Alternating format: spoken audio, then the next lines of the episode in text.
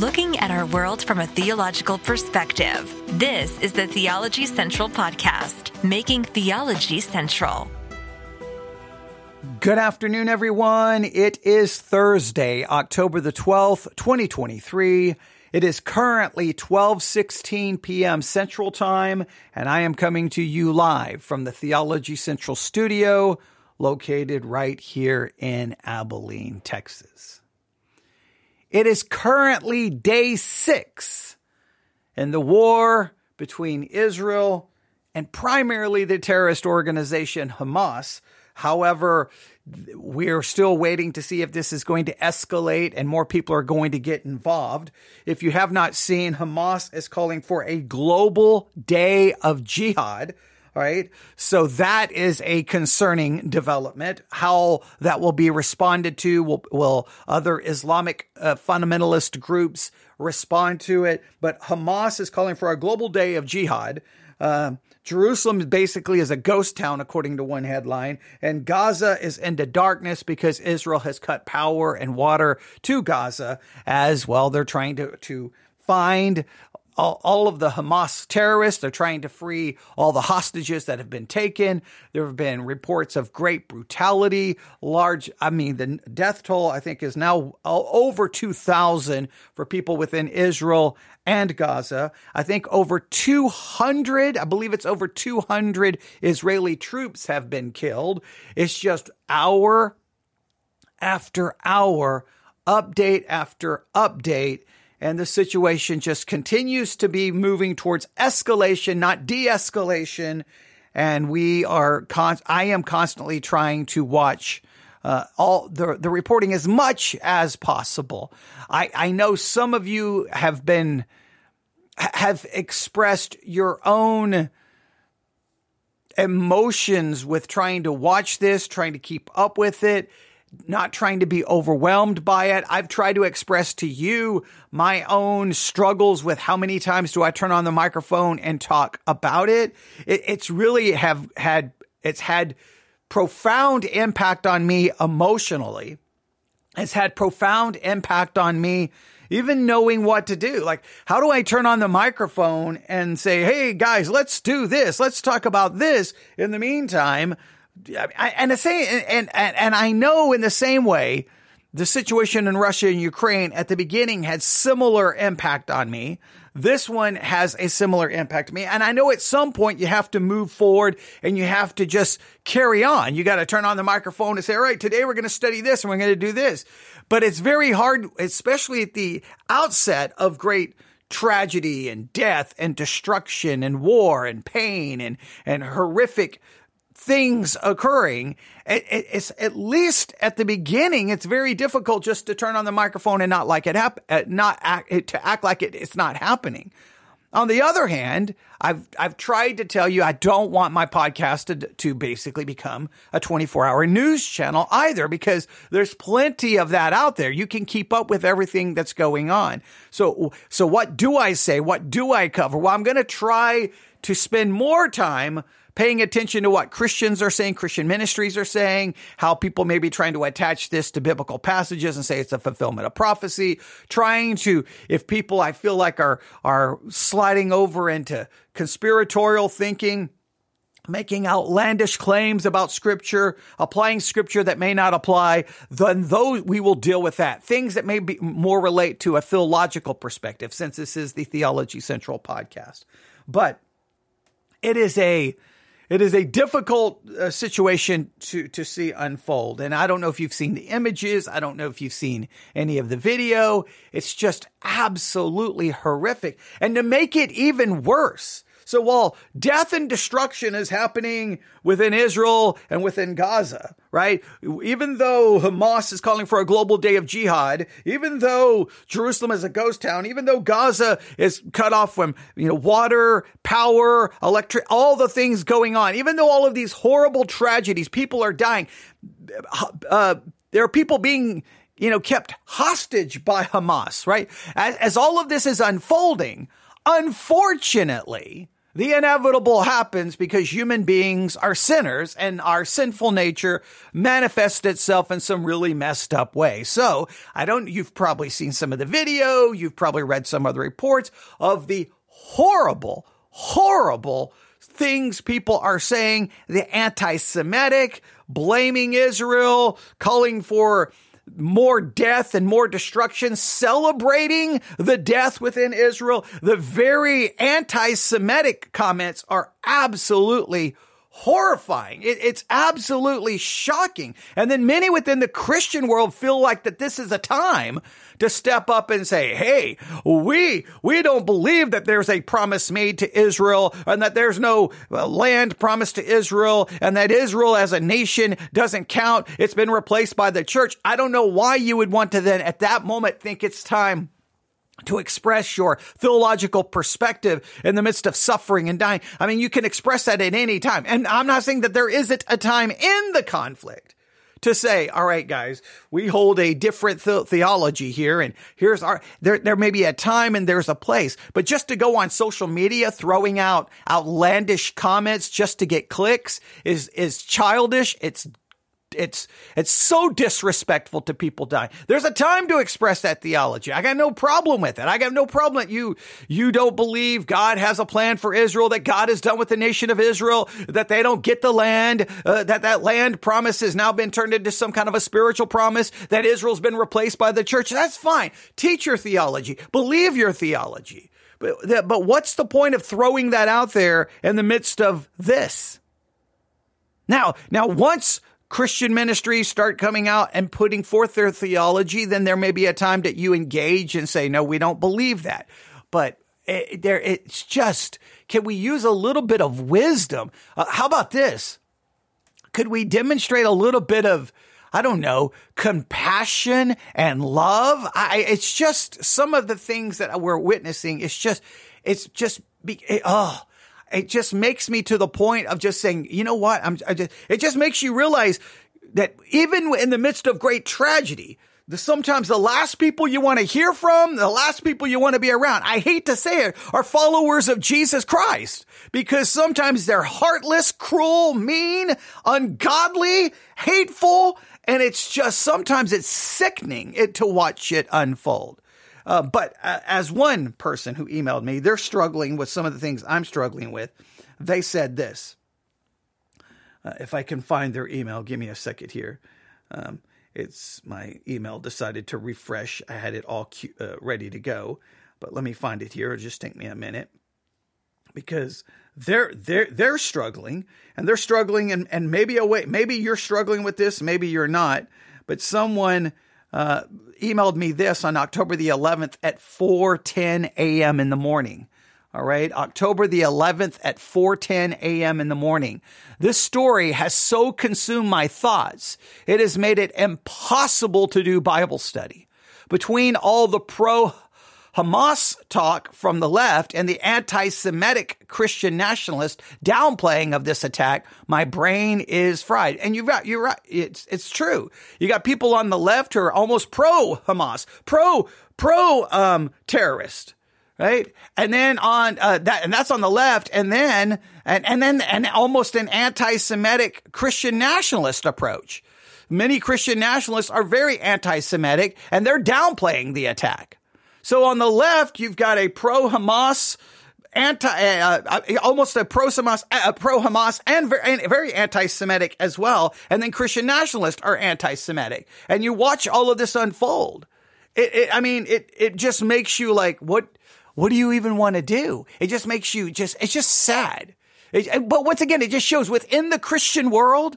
Now, those on the left who are pro Hamas and anti Semitic all right, you could possibly make an argument for why, right? You you could possibly make an argument for why. I mean, they reject the Bible. They don't believe, obviously, that God has promised anything to Israel. So they would say Israel has no right or claim to the land, and they may even make an argument that the land belongs uh, to to the Palestinians and that they should have. That You could get because they don't are not holding to any biblical perspective. But when you get within the Christian world, and once again, what do we see within the Christian world? We can't even agree. on what Israel's role is or isn't in the future. We can't even agree on what is or isn't promised to Israel. We can't even agree within Christianity what belongs to the church or what belongs to the nation of Israel. We can't, and we can't even obviously assume, I guess we can't even agree because there are professing Christians out there who are very anti-Semitic. And you're like, what it's just sometimes you just realize opening the Bible, talking about anything the- the- theological is an absolute waste of time because there's just never any agreement on anything. It's maddening at times. So this person is struggling because he's watching this. Again, the pro Hamas talk from the left and the anti Semitic Christian nationalists downplaying the attack on the right. And I don't know where you fall into all of this, but it is it is maddening and it is sad. And when you when you look at this, guess what you're getting?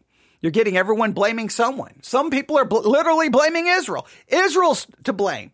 It's Israel's fault. They deserve Hamas coming in and killing and slaughtering people. They deserved it. So on one hand, you got people saying uh, that Israel deserved it. And I've seen, oh, I've seen some outlandish things putting the blame there. Hey, Hamas comes in, kills all of these people, kidnaps people, ex- executes people, whatever they may do. Hey, well, you know, Israel deserves it. So, so some are blaming Israel. Others are blaming Hamas. Some people are blaming Islam. And some people, or at least one individual, is blaming Christianity. So, what I want to do is we're going to look at this individual's claim that Christianity is partially to blame for the war in Israel. So, I want you to just think about that. Do you believe Christianity is partially to, to blame? Now, obviously, you wouldn't be blaming the, the part of Christianity that says God has no future plan for Israel. He's done with the nation of Israel. And basically now everything belongs to the church and Israel has no plan, no, no promise to the land or, or any, no, they have no, nothing. They have no claim to the land, uh, that, that, that, that Israel is gone. It does no longer exist. And so we don't ever have to worry about any of those promises to Israel again. Obviously, that form of Christianity, this individual is not blaming. That would be blaming the form of Christianity that says God made a covenant with the nation of Israel. That nation will get those promises. So it, it really, again, this person is blaming a certain, a, a certain element of Christianity, a certain group within Christianity. Are they to be blamed? Well, we'll address that in just a minute. In the meantime, Understanding the Times, a podcast that I tell everyone to subscribe to. Not one that I always agree with, but they always are, are pretty good at covering what's going on in the world. They try to do so from a biblical and uh, pr- perspective. They're clearly coming at things from a more pre-trib dispensational perspective, but I wanted to at least hear how they dropped their uh, their newest episode. Usually they drop it around tonight around 11 p.m. They dropped it uh, earlier this morning. So they wanted to start addressing some of the things that are going on. So guess what? We're going to review at least some of it. We may end up working through this in different uh, episodes, but at least wanted to play a little bit of this. And then, and then we will circle back to a specific individual within our government, within the United States government, who is blaming well, a certain part of Christianity for what is currently going on within Israel and the war, basically between Israel and Hamas. Right? Are you are you ready to to look at all of that? We will do so. But in the meantime, let's listen to the most recent episode of Understanding the Times. You should uh, subscribe to their podcast. Let's hear what they have to say as I continue to try to monitor how the Christian world is responding and reacting to what is currently taking place. Here we go. Is it 1938 or 2023? There are drones buzzing overhead, attack helicopters in the sky, and explosions every few seconds. A war has erupted between Israel and Gaza. Welcome to Understanding the Times Radio with Jan Markell, Radio for the Remnant. Today, we are honored to have Amir Tsarfati join us to talk about the carnage in God's land, Israel. What does war in the Middle East mean for the rest of the free world? How does the scenario relate to the Bible and to Bible prophecy? And how can we pray? Here is today's program. It was a very quiet morning, Saturday, 6:30, the last day of the Feast of Tabernacles, the happiest of all the days of the feast. Tonight there were supposed to be celebrations across the country with dancing, holding the Torah books because of the the end of the cycle of reading of the Torah and the beginning of another one. There were youngsters that had a party all night out in the nature. There were a lot of Israelis that were asleep. It's Shabbat. And there were a lot of soldiers that had no clue that in a few minutes their lives will either end or change forever. And then exactly at 6:30 with a barrage of hundreds of rockets in a very daring move Hamas terrorists attacked nearly 50 Israeli military outposts along the border. And once they neutralized them, they managed to breach the wall and the fence and open a wide road for their vehicles and their motorcycles. And they also used some gliders. And within 20 minutes, at least 1,000 terrorists infiltrated into Israel and totally surprised the people in that outdoor party, civilians that are sleeping in on Shabbat, and the soldiers that never saw that coming. And within a matter of one hour, we already counted more than 100 dead. As of now, it's over 200.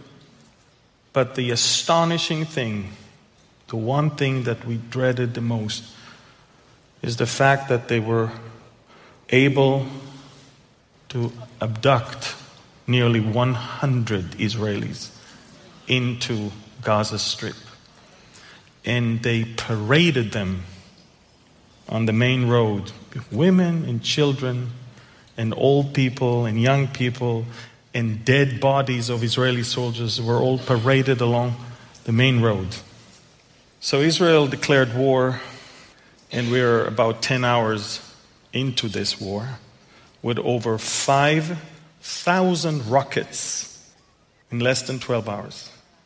Another disturbing thing is, which leads me to believe that there is a country behind it and not just a terrorist organization is the fact that, in a very strange way, the Iron Dome missed so many rockets.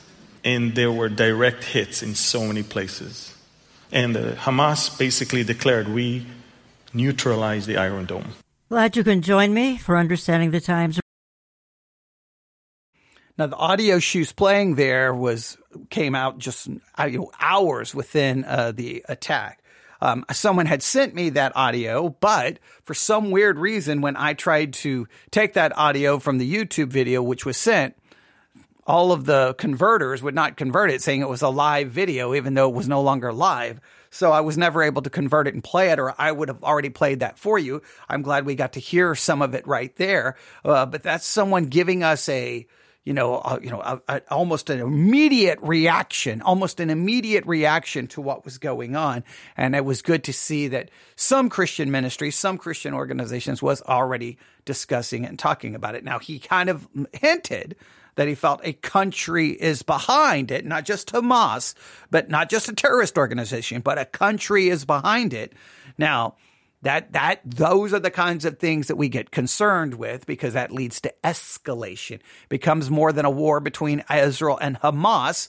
Some say between Israel and Gaza or or Israel and Palestine. I think Israel and Hamas is how I'm classifying it now. But if other countries are involved, then it becomes Israel versus even if you put Hamas, Palestinians, Gaza, whatever name you want to put there, it becomes a bigger war if others are fighting basically a proxy war where they may not be directly involved, but they're giving ammunition, intelligence, and then it becomes this bigger, bigger thing. It prolongs, it, it you know intensifies, and it escalates instead of de-escalating. So we will see now. The numbers he gave there are obviously so have been so far surpassed now. Well, well, I think we're probably fo- fast approaching three thousand dead.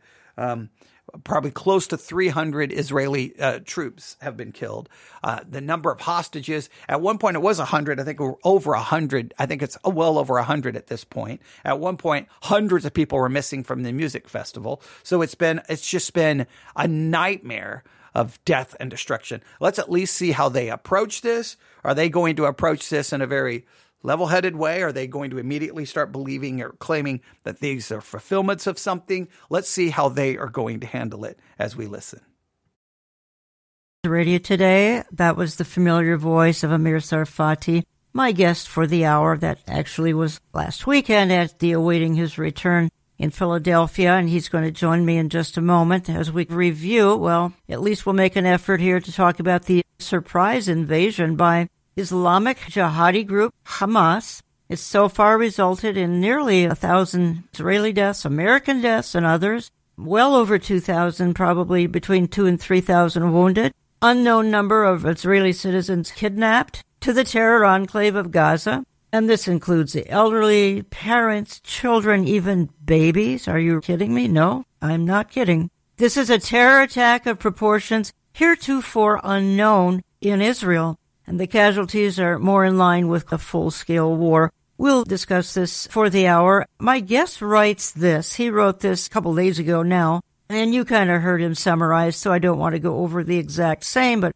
he writes it was 6:30 on a beautiful Saturday, Sabbath in the morning, all over Israel. People were sleeping in on the final day of Sukkot, the joyous feast of tabernacles. In southern Israel, just five kilometers from the border with Gaza, an all night party with more than a thousand young people attending was just starting to wind down. And then I'll read just one more paragraph. This is an e-blast that he sent out in the last couple days here. Drones were launched that dropped bombs on the Israeli military outposts along the border fence, immediately neutralizing the ground level chain of command along Gaza. Thus, there was no one left to report to the higher levels of leadership what was taking place. At the same time, Rockets began to fire from Gaza into Israel, first hundreds, then thousands. The firing of rockets was not unusual. What was atypical, as he just referenced in that clip, was the huge number of missiles that made it past the Iron Dome defense system. Folks, this raises so many questions. Where's this going from here? What's next? What about Hezbollah? What about activity in the north, Lebanon, even Syria for that matter? What about retaliation towards the obvious villain? There's actually a couple of them, Iran and Russia, but what about retaliation, at least towards Iran, who certainly had the biggest hand in all this, so there were actually many. So many questions, not a whole lot of answers, but I know who to turn to when these kinds of issues arise. And you hear Amir Tsarfati, you hear him many places. Most of you have been to one of his meetings and conferences, churches, etc., or hear him online. Amir, welcome back to the program. It's such a dreadful time, but I'm so glad you could join me. Now, I, I am appreciative that they began with saying there's a lot of questions, but not a lot of answers. I do believe there's a lot of questions. They seem they seem very committed that Iran was involved uh, to some level, and you can have your own opinion there. But my thing is, it doesn't matter who you add to the list of who is involved.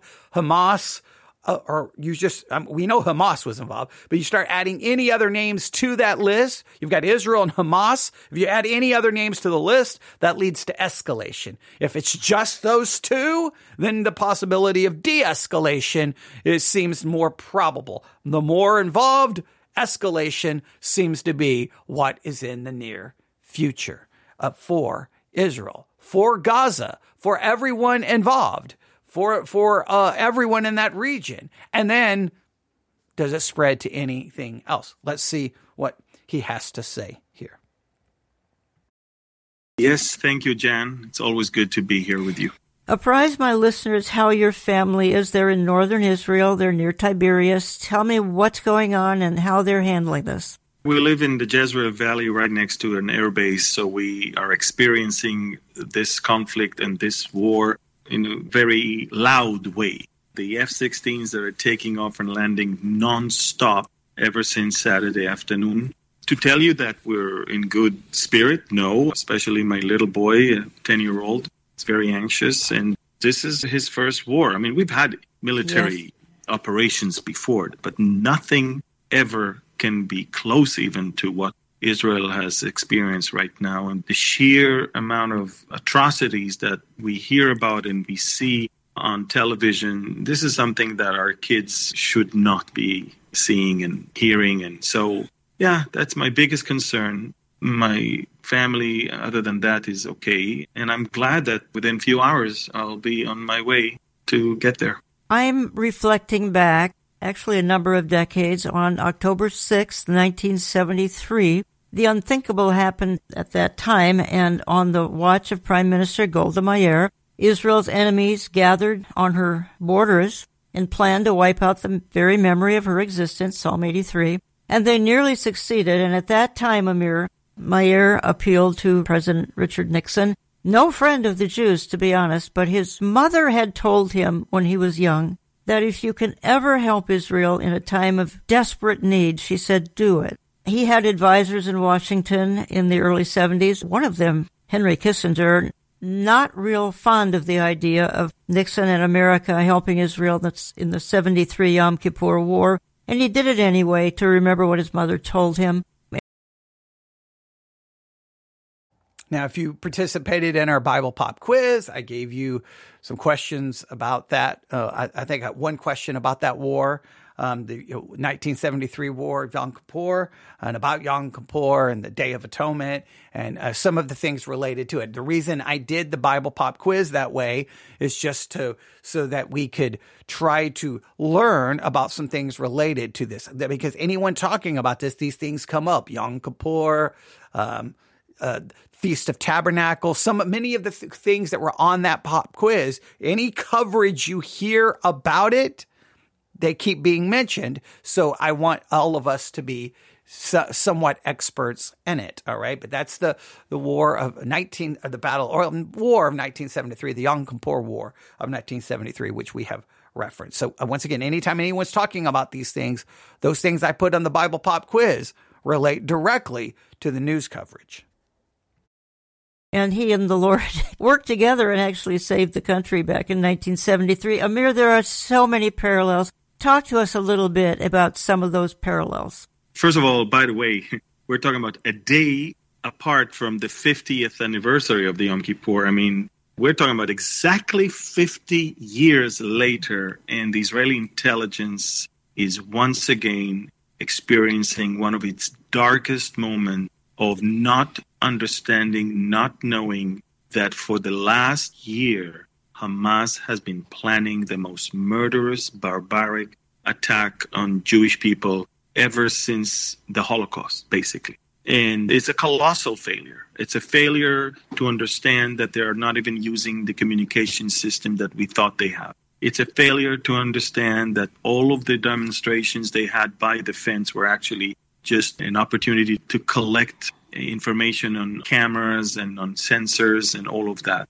It's a colossal failure because we did not even know that they have bomb dropping drones. We thought that incendiary balloons is what they have. We underestimated them. We truly did. And again, in such a tense period, we did not keep enough soldiers in our military outposts. It was like we were in a high we're winning, we're doing great, we're invincible, and that's it. And we woke up to understand that we may have overestimated ourselves and definitely underestimated our enemies because what they did worked better than they thought.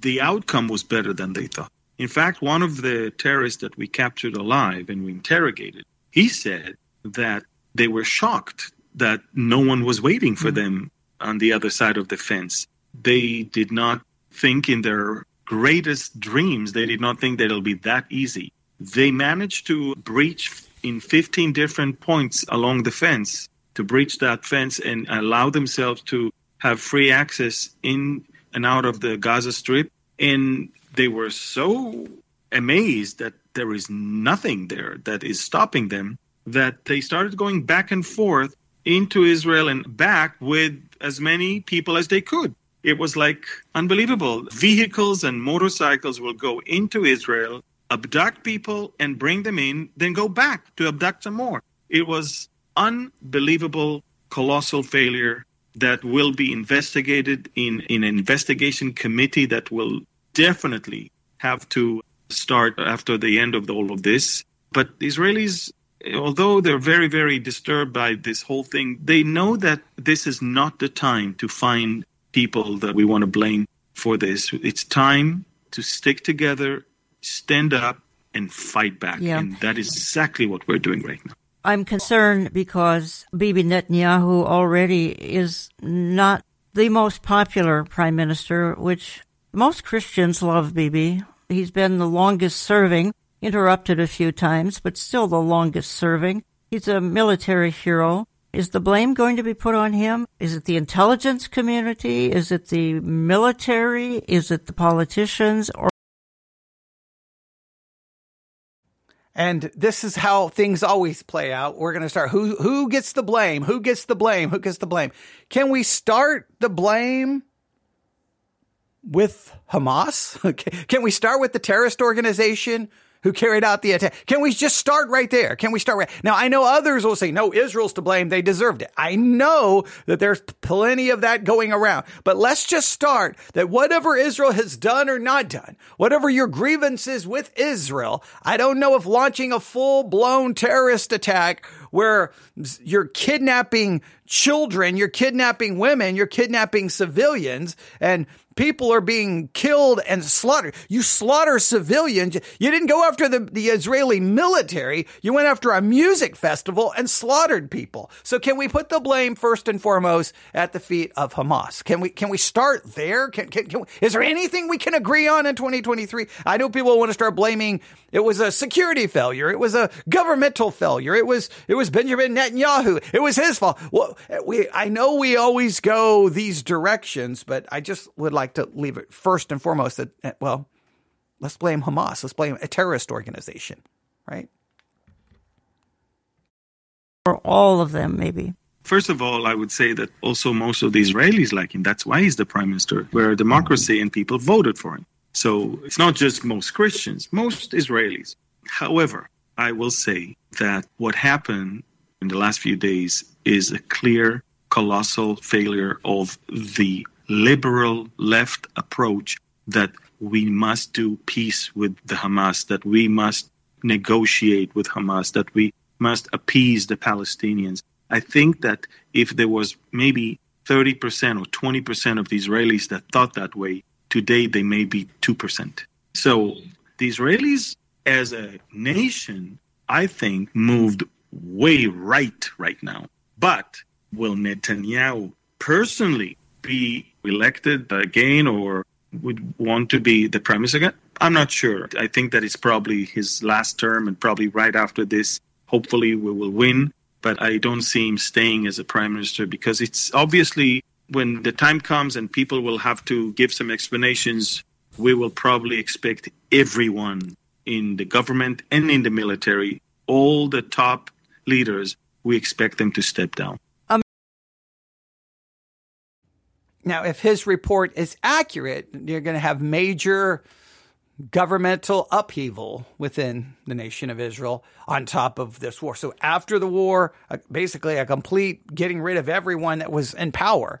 Now, what does that mean for the future? Who knows? I, am not going to sit here and make any speculation, but you instability in Israel.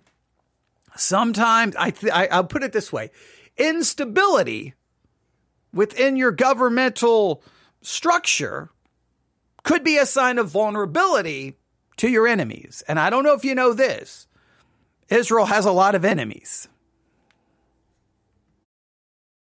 Amir, some are saying that Israel has been changed forever. What do they mean by that? Because how would Israel be changed forever? Humiliated? I mean, nobody wants that. So what do they mean when we hope that it's setting a stage for a spiritual turnaround?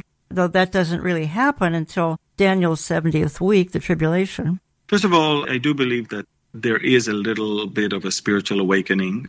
I'm going to give you one thing that will show you how changed we are right now. How changed we are from five days ago. Israel's mode of operation right now in Gaza is as if we do not have any kidnapped people in Gaza, which means we go all the way. That's something that would never be the Israel of five days ago.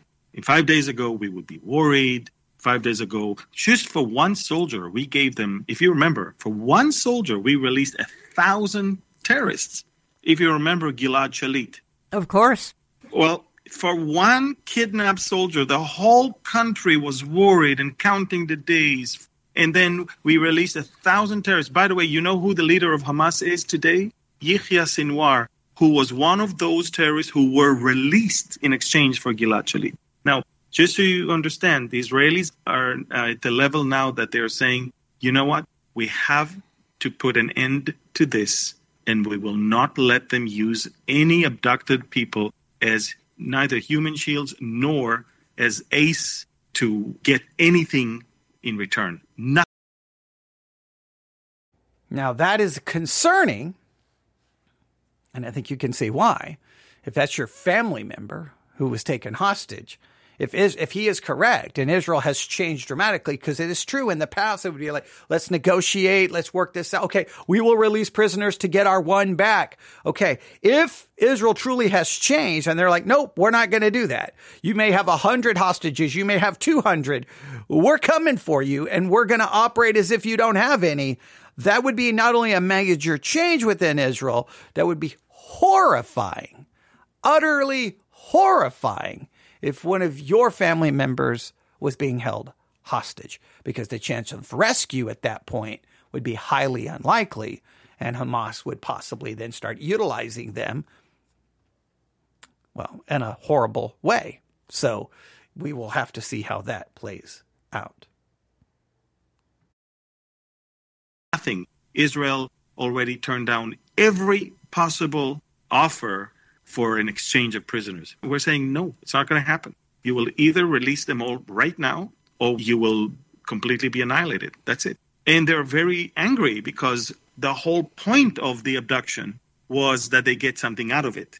And we just pulled that carpet mm. from underneath them. We're just saying, we're telling them that's a different Israel from five days ago. Okay. So we're all concerned about a wider war. And that can mean lots of things. It certainly can mean more terrorist groups from the north, Hezbollah, Lebanon, for that matter, parts of Syria. There's unlimited terrorists within Syria. Without a doubt, you feel Russia was very involved in this, which is shades here of Gog Magog on the horizon. That's not now, but it's up ahead sometime. So where do you see this going as far as a wider war is concerned? We're very, very concerned about that. Let me tell you this the game changer is when the U.S. president ordered Gerald Ford carrier to come to Israel.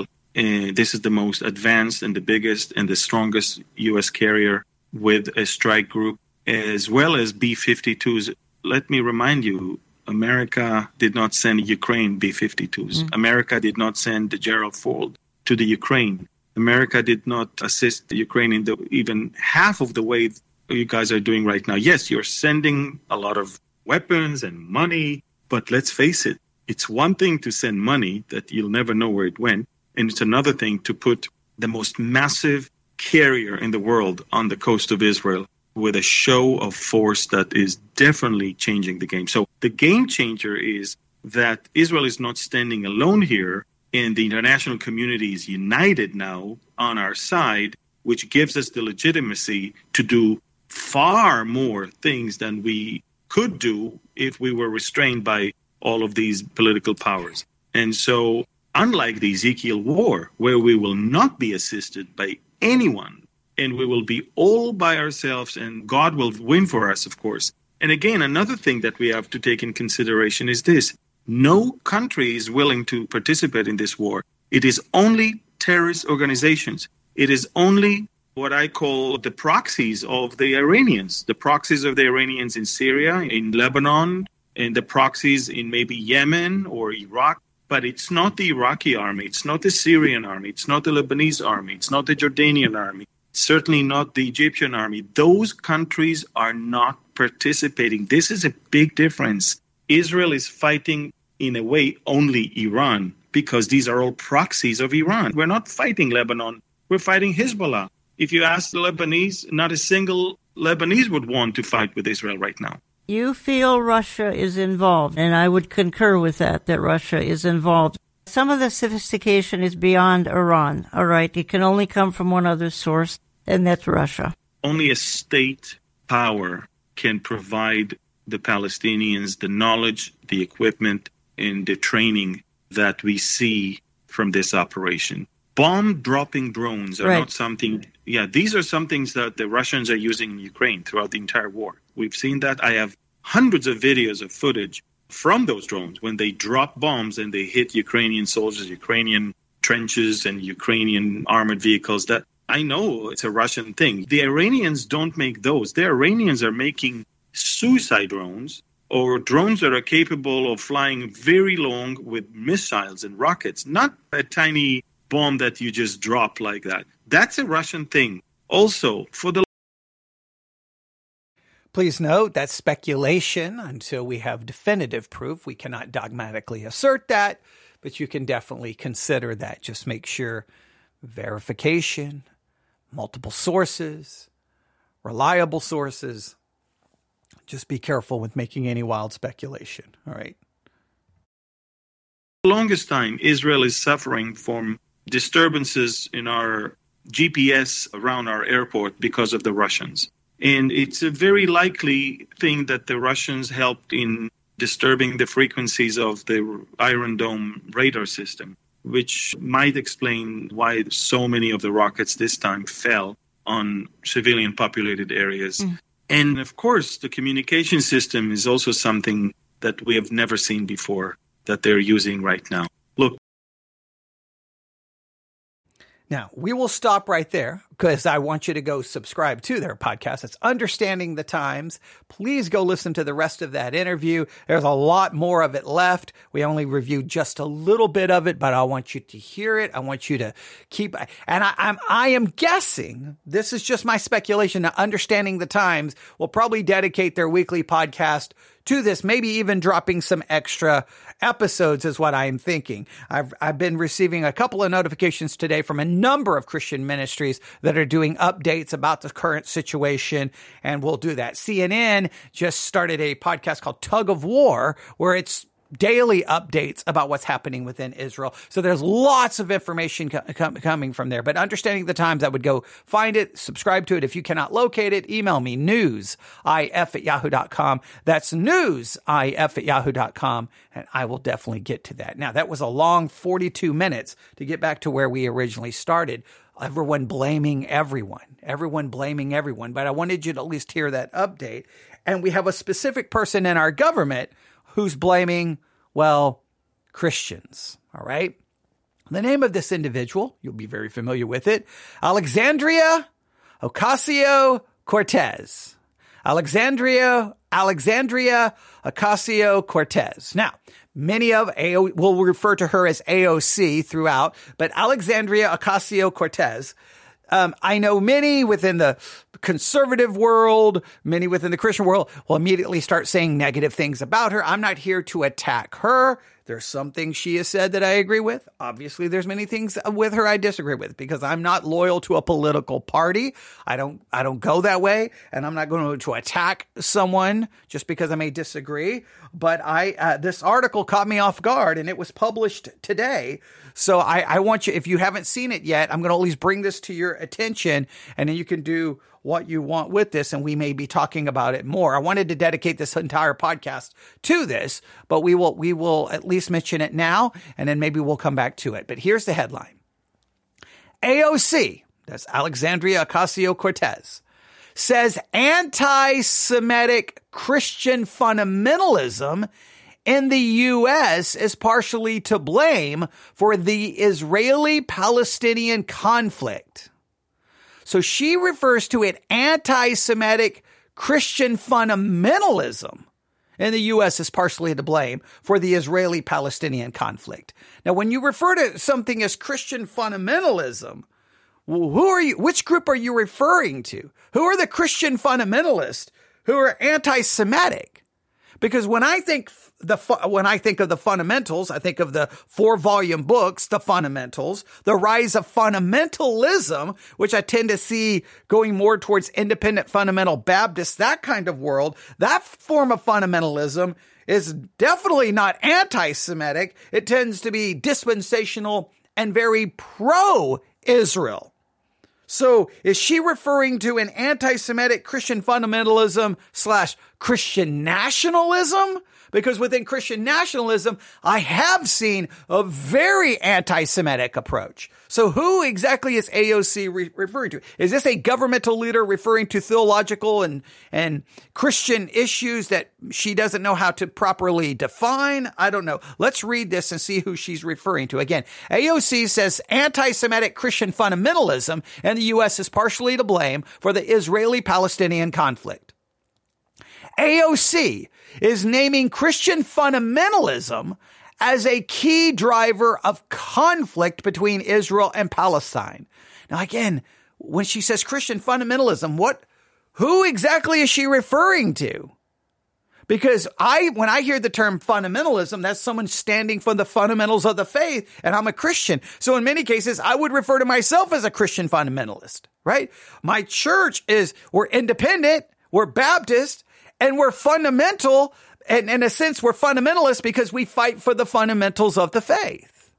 And those fundamentals of the faith, I think, are theological and doctrinal, not culture wars and, and dress and music. So my idea of fundamentalism may be different than other people's, but okay.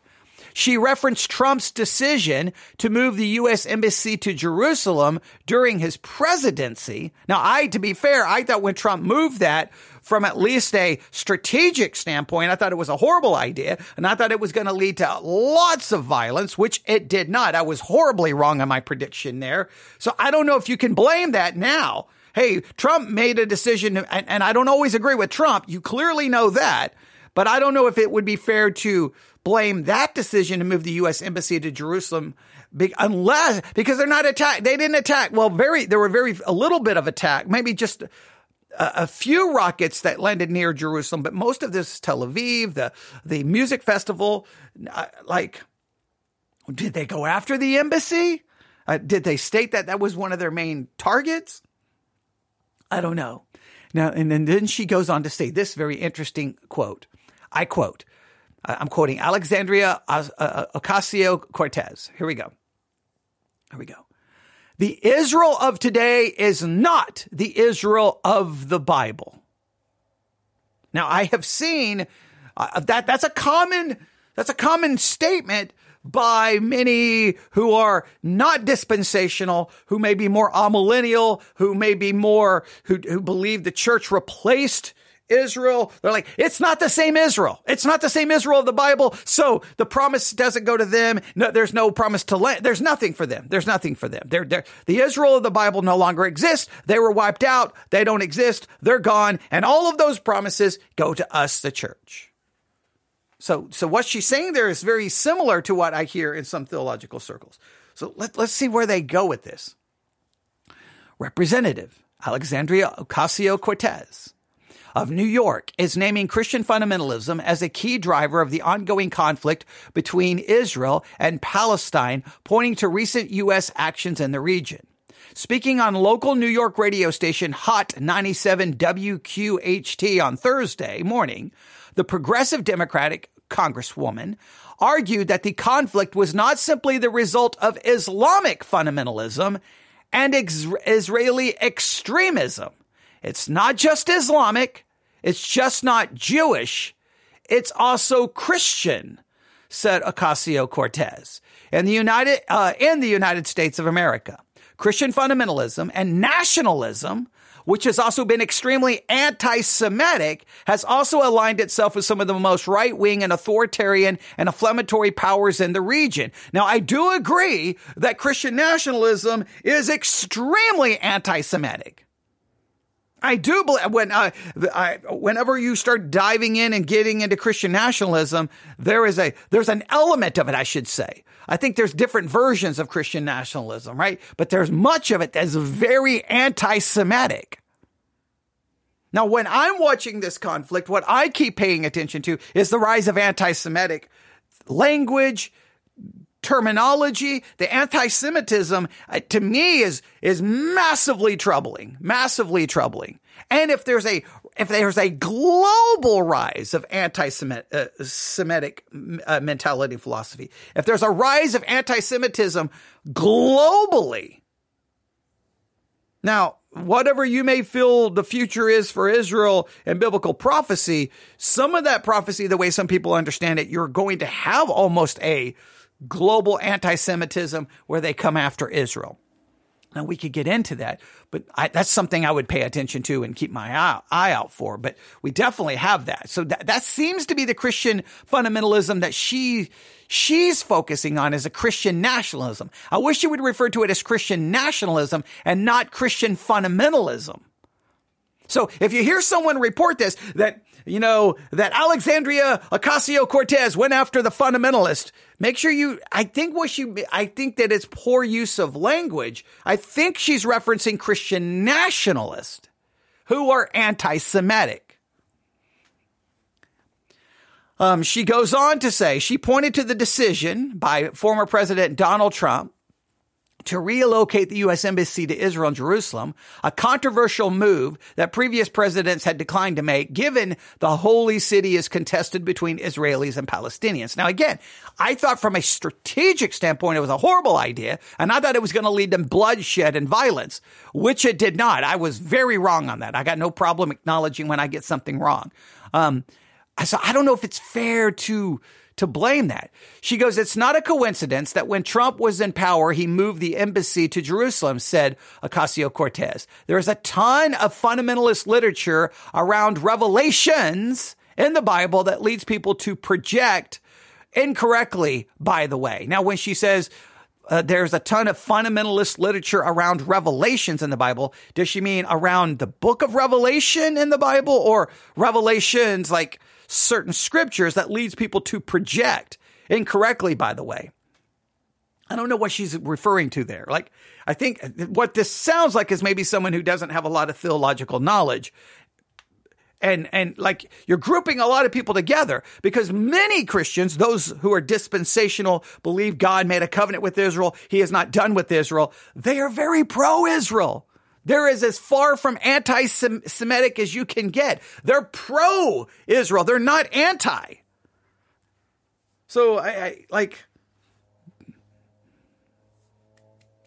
I don't know what she's she's going with it. This, this, bothers me. It bothers me because if you're going to have governmental leaders making statements about religion, maybe those governmental leaders should at least be a, a little bit educated here. I'm not trying to be mean, she goes, while that, uh, uh, while that decision, in other words, moving the uh, embassy to Jerusalem, was hailed by Israelis, 2017 polling by the American Jewish Committee suggested that most American Jews weren't in favor of it. Just 16% said they favored immediately moving the embassy, while another 36% supported it contingent upon further peace talks between Israel and Palestine. But evangelical Christians, a large consti- constituency within the Republican Party, were strongly supportive of the move. At a rally in August of 2020, Trump even remarked that the move was for the evangelicals. You know, it's amazing with that. The evangelicals are more excited by that than the Jewish people, Trump said at the time. Again, now, okay. That's not, that's not the group that's anti-Semitic. that's, it wasn't the ant. I don't even know if the writer of this article even knows what we're, we're talking about. Okay, the people who Trump doing that for the evangelicals is for the evangelicals who are not anti-Semitic. You got to draw your distinctions here. The Christian nationalists are anti-Semitic. They would not have been in support of the embassy being moved to Jerusalem. They they they're anti-Semitic. So I, what is happening here? I, am trying. I've got to try to process an article that seems to be all conf, conflated and confused. All right, let's let's see here. It says uh, Christian Zionism is rooted in biblical prophecies, with some evangelicals believing that the return of Jews to the Holy Land will bring the second coming of Jesus Christ, essentially conflating the modern state of Israel established in 1948 with the biblical land of Israel. Some evangelicals have made, even made trips to the new embassy site, viewing it as a part of the fulfillment of that prophecy. All right. Now, yes, there are plenty of Christians who believe that God made a covenant with Israel and that covenant with Israel involves them getting the land, being being restored as a nation, and many a number of other factors. All right, that that's very true. I don't know why they call it Christian Zionism. If someone asked me if I was a Christian Zionist, I would say no. I'm a Christian who believes when God makes a promise, he keeps his promise. Because if he doesn't keep his promise to Israel, then how can I trust him to keep the promise he made to me? Right? And when, when you see God keeping his promise to Israel, then you know his calling and election is sure and you can trust it. Right? To me, that's a theological, it's a biblical, it's a hermeneutical issue. All right, but we continue. Uh, the country that is Israel today is not the Israel of the Bible, said Ocasio Cortez. The country that is Israel today was established in this century. Okay, well, but the Israel of the Bible night in night in in 70 AD in a sense was destroyed. But the pro, the key is the Bible believes there, there Israel would come back to the land and become a nation again. So I don't know what you're when you say the the Israel of today is not the Israel of the Bible. I don't when people say that like what what what do you what's your point? The Israel of the Bible was wiped in a sense off the face of the earth in 70 AD. But the promise is they would, the thought and the idea was they would be restored to the, their land to become a nation. But many Jews view the Christian Zionist movement as anti Semitic. That's interesting. All right, maybe that's where the anti-Semitic charge is being. Uh, uh, uh, let me read this again. So, but many Jews view the Christian Zionist movement as anti-Semitic, giving that this biblical view also holds that Jews will eventually either convert to Christianity or die in mass in an epic battle of good versus evil. I guess you could see that as anti-Semitic. I guess you could. I don't, know. Maybe you see that as anti-Semitic. Okay, maybe maybe someone can make that accusation. Um, in the wake of the Hamas attack on Israel, Ocasio Cortez and other progressive lawmakers have argued for restraint on the part of Israel, fearing a retaliation that is likely to kill thousands of Palestinians. On Wednesday, Senator Bernie Sanders of Vermont accused Israel of violating international law with its announced siege, a siege of Gaza, arguing that the U.S. must insist on restraint from Israel, uh, Israeli forces attacking Gaza. But if Israel would be violating international law, what did Hamas just do? Did they not violate international? I mean, I don't know. I didn't hear the whole quote from Bernie Sanders, but that seems like a little one sided. And that's the end of the article. Clearly, they probably shouldn't be talking about theology. And I'm, I'm afraid to view the comments. There's one, there's over a thousand comments underneath this article. I am not going to click on it because it's going to be a theological chaos and people who don't have a clue. It'd just be insane. But there you have it. She is blaming Christian fundamentalism. I think she's blaming Christian nationalism. I, but I, I guess for some Jews, they see a pro Christian, a pro Jewish Christian perspective, a Christian perspective that is pro Israel, pro Jewish, pro believing that they will come back to the land and, you know, these things are going to happen. I, I, guess some of them see it as anti Semitic. I would love to sit down and talk to one who believes it's anti Semitic and say, what makes it anti Semitic? What, which part makes it anti? You do. So what Christi- Christians of all kinds, whether dispensationalists or not dispensationalists, believe God will come back to judge the living and the dead and that people will be judged and they will be you know, thrown into hell, the lake of fire, depending on how you you view all of that. We don't get into ne- never ending discussions about that. There's going to be eternal punishment. Does that make us anti everyone?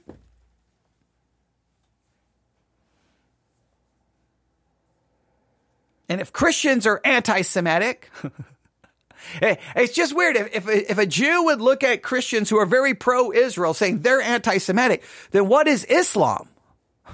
what, what is Islam then? does it, can we refer to that being anti Semitic? I, I think maybe we can. I just, I just thought it was very interesting that the, the, the issue becomes Christianity. It, it, wasn't a Christian, it was an Islamic group who, who just came into Israel and killed people. Uh, I don't know why she would put the focus on Christianity. Christianity is to blame. Now, I am concerned with the rise of Christian nationalism that's anti Semitic. I am very greatly concerned. I'm greatly concerned with the anti Semitic rhetoric that is appearing all over social media Elon Musk is definitely not doing anything about the anti Semitism. There are other social media pr- platforms that allow the anti Semitic stuff. And you, you have to ask not just whether you allow it or don't allow it, why is there a rise of it? But that is where we are on this Thursday, October the 12th, 2023. We've got an hour this was supposed to be relatively quick, but I wanted you to at least hear that. Uh, so when people say AOC is blaming Christians, you kind of know. I think she's re- referencing Christian nationalism. The, the article comes in and kind of puts it at no even those even those of you who are pro-israel well according to some jews you're anti-semitic. It doesn't say which jews how many jews believe that. I don't know. Because i think most Christians who are very, very pro Israel are very pro Israel. So I, I, I don't know, but we will have to wait and see how this all plays out. Please look up Understanding the Times, that podcast that we were reviewing at the beginning of this. Please listen to it. And um, I, I wish I had some profound words of wisdom here, but my feeling is the situation is going to get worse. It's going to get more deadly. It's going to get more destructive before it gets better. I see escalation in the immediate future. I don't know when the de escalation begins, but I feel that that's what's going to occur. How we proceed is very difficult. How we proceed is very difficult, but I pray for everyone to do as, as you may have to keep up, uh, you, you should keep up with what's going on, but try not to allow it to keep you from Scripture and I will do my best to try to balance our coverage of the situation with our ongoing Bible study uh, exercise that we're doing on the tabernacle. We'll try to get back to a more very Bible focused Bible pop quiz.